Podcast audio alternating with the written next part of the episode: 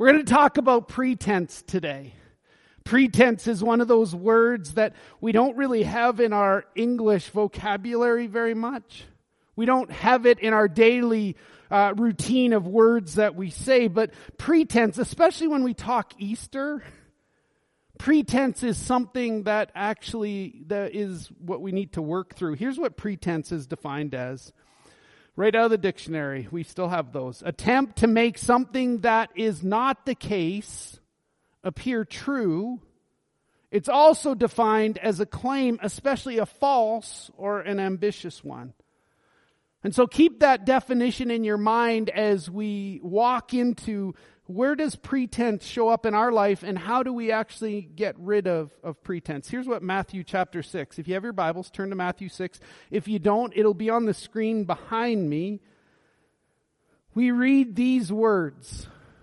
Be careful, it's Jesus speaking. Be careful not to practice your righteousness, your good deeds, all the good things in front of others to be seen by them. Then Jesus says this, if you do, you will not, you will have no reward from your Father in heaven. So when you give to the needy, do not announce it with trumpets, as the hypocrites do in the synagogues and on the streets, because they want to be honored by others. Truly I tell you, you have received their reward in full. Verse 3 But when you give to the needy, do not let your left hand know what your right hand is doing, so that your giving may be in secret. Then your Father, who sees what is in secret, will reward you. Verse 5 And when you pray, do not be like the hypocrites. For they love standing in the synagogues and on the street corners to be seen by others. Truly I tell you, they have received their reward in full. But when you pray, go into your room, close the door, pray to your Father who is unseen. Then your Father who sees what is done in secret will reward you. We start to see a pattern there. Now look down at verse 16. We're going to look at 16 through 21. When you fast, do not look somber as the hypocrites, the religious leaders do, for they disfigure their faces to show others that they are fasting. Truly I tell you, they have received their reward in full. But when you fast, put oil on your head and wash your face, so that it will not be obvious to others that you are fasting, but only to your Father who is unseen, and your Father who sees what you do in secret will reward you. I mean, we see a, a tough pattern being developed here. Look at verse 19. Do not store up for yourselves treasures on earth where moths and vermin destroy, and where thieves break in and steal, but store up for yourself treasures in heaven, where moths and vermin do not destroy, and where thieves do not break in and steal. Then this powerful verse, for where your treasure is, there your heart will be also. For, for some of us, we know this season to be the season of Lent. Millions around the world take uh, Lent as a, an act of sacrifice and maybe to test their self discipline. Maybe you've heard yourself say this or one of your friends, Oh, I'm going to give up chocolate or I'm going to give up social media or I'm going to give up this or give up that. Christians do this, Christ followers do this to represent Jesus' sacrifice. When he went into the desert to pray, for the 40 days before dying on the cross. So that's kind of where the Lent connection comes in. But I want to challenge you with something this year. What do you need to add to your life during this season? What is something that you should actually put into your life leading up to Easter? Today, we're going to talk about pride. And the Easter story is littered full of examples where pride creeps in. Where people went, I don't need a Savior. Let's just get rid of Christ at the end of this. Maybe the, the question that we need to wrestle with this morning is how often are you and I actually tempted to think that we're more important than we really are? I know me, I like to be the center of attention. I like to promote myself. I like to receive praise from others. I like the applause of people. But it always causes me to be more concerned about myself than it does others. You're going to see a quote that's going to come up on the screen. David Rhodes said this, and this is powerful words about pride. Pride is the direction of the soul. Pride's roots go really deep, only till only a little left behind sprouts again. Its seeds, pride's seeds, lodge in the tiniest encouraging cracks. Pride flourishes in good soil. The danger of pride is that it feeds on goodness. See, there's two kinds of, of pride. There's the, the first kind of pride that actually draws us closer to God. It's a, it's a healthy kind of pride. It's pride that you take in doing a job well. It's pride that drives you to do your best. Second Corinthians verse 7 through and 4, Paul says this, and great words from Paul, I've spoken to you with great frankness. I take great pride in you. I am greatly encouraged. In all my troubles, my joy knows no bounds. But then there's the second kind of pride, the pride that drives us further from God. Proverbs 16 verse 5 says, The Lord detests all the proud of heart. Be sure of this. They will not go unpunished. Pride is the one thing in our life that keeps us from celebrating other people's successes. It's the one thing that eliminates us from actually apologizing when we need to. It's the one thing that keeps us from arguing our point, even after we realize that we don't really have a great point anymore. But we just keep arguing. Pride is something that we do when we fail to admit we're lost. Pride keeps us from admitting our weaknesses. It keeps us from admitting we need help. It keeps us from admitting that we don't have a clue what we're doing, even though everyone else knows we have no clue what we're doing. Pride keeps us from being honest with ourselves. It keeps us from being honest with others. It keeps us from learning new things because we want people all around us to know that we know everything. Pride is what causes us to feel good when someone else fails. It's what causes us to power up when we should be opening up. It's what causes us to cheat before we lose. It's what causes us to lie about our past. It's what causes us to always have the final word. It's what causes us to buy things to impress people who aren't paying any attention to you. And it causes us to always be the center of attention. Jesus in those verses that we read talked about people who like to be the center of attention. Just like today, there were people in that day who liked to hear the applause and acclaim of others. But if you go back to Matthew 6, there's a few really important things for us to learn. Jesus addresses three main things giving, prayer, and fasting. Now, the interesting thing is that Jesus did not say, if you give, if you pray, or if you fast. Jesus said, when you give, when you pray, and when you fast. See, Jesus actually expects us to do those good things. He's just addressing the good things because many times we start to do the wrong things. It's me doing good so that other people think I'm wonderful instead of God being the one who is wonderful. Jesus says that self promotion is hypocritical. Our word hypocrite actually comes from the Greek word for an actor. In the first century, actors traveled from town to town in small troupes. They would present their play with individual actors playing multiple roles. The actors wore masks to denote what role they were playing at the time. You see, when you're full of unhealthy pride.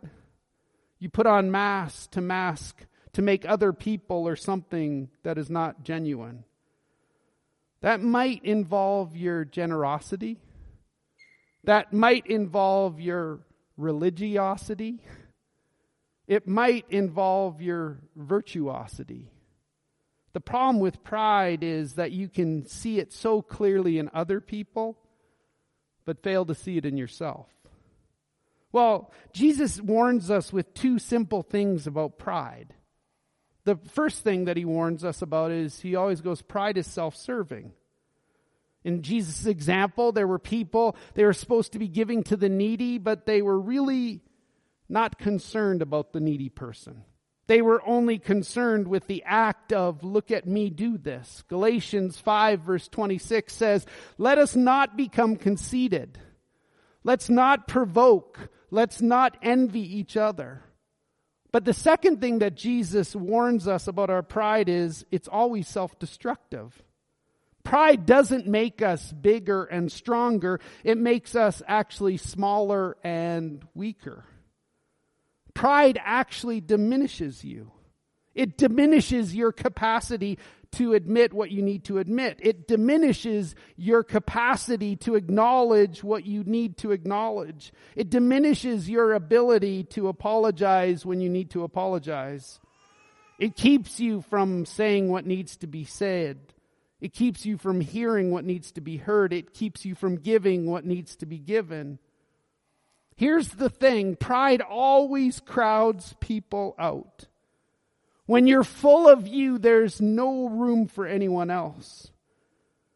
Pride even has the potential to crowd God out as well. Psalm 10 verse 4 says this, In his pride, the wicked man does not seek God. In all his thoughts, there is absolutely no room for God. Somebody said it like this Pride is a prison. It shuts me in and shuts God and others out. James 4 verse 6 says this, but God gives us more grace. That's why scripture says God opposes the proud but shows favor to the humble. All right, this is good. So how do we actually cure this unhealthy pride? Jesus says that we should resist the temptation to impress. He tells us that prideful people do a lot of what they do to be honored by men. They want to impress people. They like to show off. They want people to take notice of them and have a high opinion of them. Friends, here at Daybreak, how have we done that individually, but more importantly, how have we done that as a church? The reason that we become prideful is because we become so, so insecure. We always need attention from others to boost our self esteem. When Jesus entered Jerusalem on the first day of the last week of his earthly life, people shouted, Hail Jesus! Here comes the Savior. By the end of that same week, they were saying, Nail Jesus to the cross. See, people are always inconsistent in their opinions. But Jesus gives a second thing to do to resist being prideful, to avoid being prideful. Simply let your good deeds, your actions speak for themselves. Just do it. Don't draw attention to yourself. Don't draw attention to what you've done. If they're truly good deeds, they will be rewarded by God. True greatness requires no trumpet. It speaks for itself. The third thing that Jesus says to avoid being prideful is to resolve to do good whether you're recognized or not. If you make this decision to fast, to pray, to give, just keep doing it. That's probably the hardest for us. Matt, you're telling me no thanks, no recognition, no bragging, no boasting, just quietly going about my work here on earth? For sure, God knows. And God says we'll be rewarded for our acts of grace. See, our part in practicing the presence of God, especially as we walk into Easter, is to direct and redirect our minds constantly to Him. Friends, in the early time of our practicing, we may be well challenged by habits of dwelling on things less than God. But a new grace filled, and that's what we're talking about this morning. Pride, the opposite to pride is grace. A new grace filled habit will replace the former ones as we take intentional steps toward becoming God before us. Soon our minds will return to God as the needle of the compass constantly returns to north. Friends, don't seek honor from human beings. Seek honor from God. Your reward is helping others, not getting recognition. Giving in secret is a great way to train yourself not to toot your own horn because there's no one to listen. Jesus Christ is, of course, the, the door. He's the light. He's the way. We are privileged as daybreak to walk in this profound reality, not just preach it. The way forward then lies in intentionally keeping the scenes and the words of the Bible before our minds, carefully reading and rereading them every day. By this means we walk with Him moment by moment. The one who promised to be with us always. We can choose to practice constantly returning our minds to God in a given day. In the evening, we can review how we did and think of ways to do it better the next day. As you and I continue this practice, this gentle but persistent practice, we soon find that the person of Jesus and his beautiful words automatically are occupying our minds instead of the clutter and the noise of the world that we live in. If your aim is to get noticed by other people, Jesus says that it's all the reward that you're going to get. If you give you if you give to demonstrate your own generosity, sure, you'll receive some ad- admiration from other people, but that's all you're going to get. That's your payment in full. But if your aim is to simply do the things with the right motive, then you will receive a heavenly reward. You see, worship will become the constant undertone of our life, of our lives. It's the single most powerful force in contemplating and sustaining this restoration of ourselves to be whole. The power of the indwelt Christ in us flows from us to others. Friends, we're not trying to worship.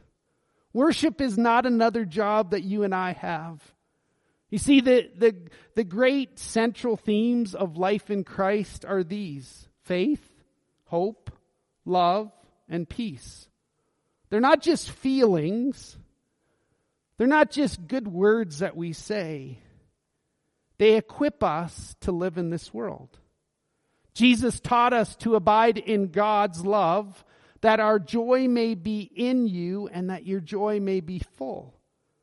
Our joy is full when there is room for, for more. Abiding in God's love provides us the unshakable source of joy, which always nets itself in peace and grace and goodness. Faith, hope, love, joy, peace are inseparable from uh, each other and they support each other. Try to imagine one of those words faith, hope, love, joy, and peace without another one. So in Psalm 46, verse 10, when David penned the words, hiding in the cave from King Saul, who was outside of the cave with a, with a spear trying to kill him, be still and know. In other words, friends, step out of the traffic. Take a long, loving look at Jesus God's provision for us and for his work for us is adequate. You and I don't have to make it happen. We don't have to start shouldering the burdens of outcomes. You might say this, and maybe this is what you need to add to your life in this season. Matt, I don't have time for extensive solitude and silence. I have way too much to do. The truth is, you do not have time not to practice solitude and silence. No time is more profitable spent than used by God to heighten the quality of an intimate walk with Him. If we think otherwise, then my job has been done poorly. The real question that you need to ask yourself this season is Will we take time to do what is necessary for the abundant life? and the abundant ministry, or will we try to just do it by ourselves? God never gives anyone too much to do. So, friends, this season, as we start this first Sunday of a journey toward Easter, this season is a time for us to take off our masks and come as we are. So, the question as we come back into worship is this What mask do you need to remove as you walk to Easter? Let's pray. God, if I said anything that wasn't of you, take it from my friends' minds. If you used me in a small way to encourage my friends, make it about the Holy Spirit that prompts, guides, and leads. What a great role that you've given to us here in this world. Paul wrote in 2 Corinthians that we're to be ambassadors of Christ, agents of restoration to a world that desperately needs it. And in that, it's not for our own glory, it is for your glory. So show us in the next few minutes the areas in our life where pride has creeped in, where we've moved from it being about God to it's about me. My wisdom, my abilities, my talents, my resources. Lord, thank you for the place that you've placed daybreak and us in. We look with great expectation to see what you're going to do in and through us. We love you. In your name, amen.